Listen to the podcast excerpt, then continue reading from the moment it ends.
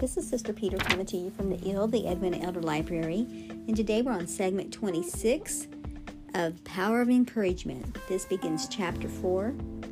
We often think of encouragement as something we do by what we say, but some of the greatest encouragement has come through written cards from people who cared enough to express what was on their hearts. Written encouragement can pack more power than verbal encouragement for two reasons.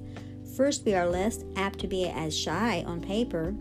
Even Paul admitted, I am meek when face to face with you, but bold towards you when absent. 2 Corinthians 10 and 1. His pen packed dynamite, and also what is written can encourage over and over. Reread that over as many times that you need to hear it.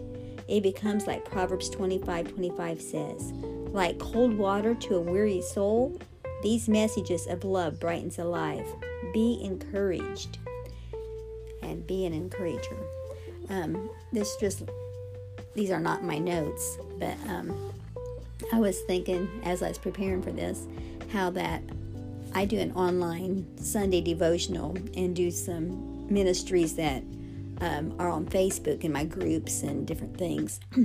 well, um, when my mom and dad came and stayed with me, um, just a, a, few weeks, Darren, um, with my brother Darren, they were on their way to Florida, but they stopped by here and um, they went to Florida for a few days and then came back by here before they went back to Indiana and in Ohio. But um, they went down to a to one of our little thrift shops, and my dad came back and he gave me this little knickknack, and on it says, "Go for your dreams. God will be with you." That was his encouragement. I've got that little thing, and every time if I start getting discouraged or um, just need a word from my dad, he's passed on now. I got that, and then um, I have some prayers and stuff that I printed off the Facebook that my husband had typed to me.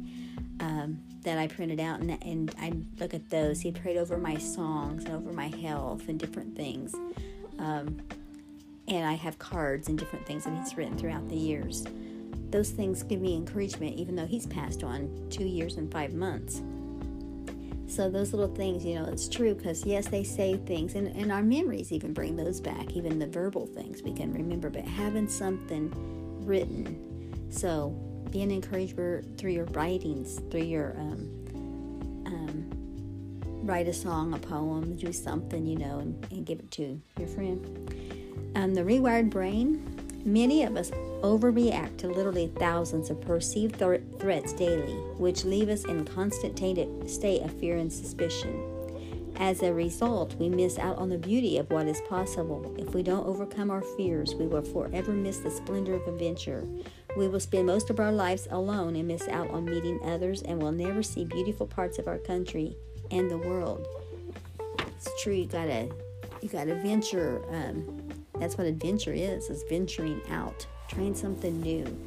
Um, and that's the same thing with overcoming your shyness. If God has put something on your heart to do that involves um, speaking to other people, like doing a podcast uh, or a devotional or something, just take baby steps. You know, I was looking this morning before I did this, my re- this recording, and I seen that yesterday's had two plays. Two people listened yesterday that I know of, and it's like, well, but that's two people that's two people that I get to talk to about encouraging others, and they might go encourage thousands of people. Whereas if I didn't do this podcast, so little is much when God is in it. So that's why I'm doing this. Trying to encourage you and also to make myself read these books. We have these books in this Edwina Elder Library. And they just sit on shelves. Every once in a while I might read one. But this this way I get out and not only am I reading one, I'm reading two and sharing them with you. So, anyway, that's what this is all about. So, this is Lisa Peter, your host of the Edwina Elder Library podcast. Today, let's keep pointing others to the cross. Jesus is coming soon. I love you. Bye bye.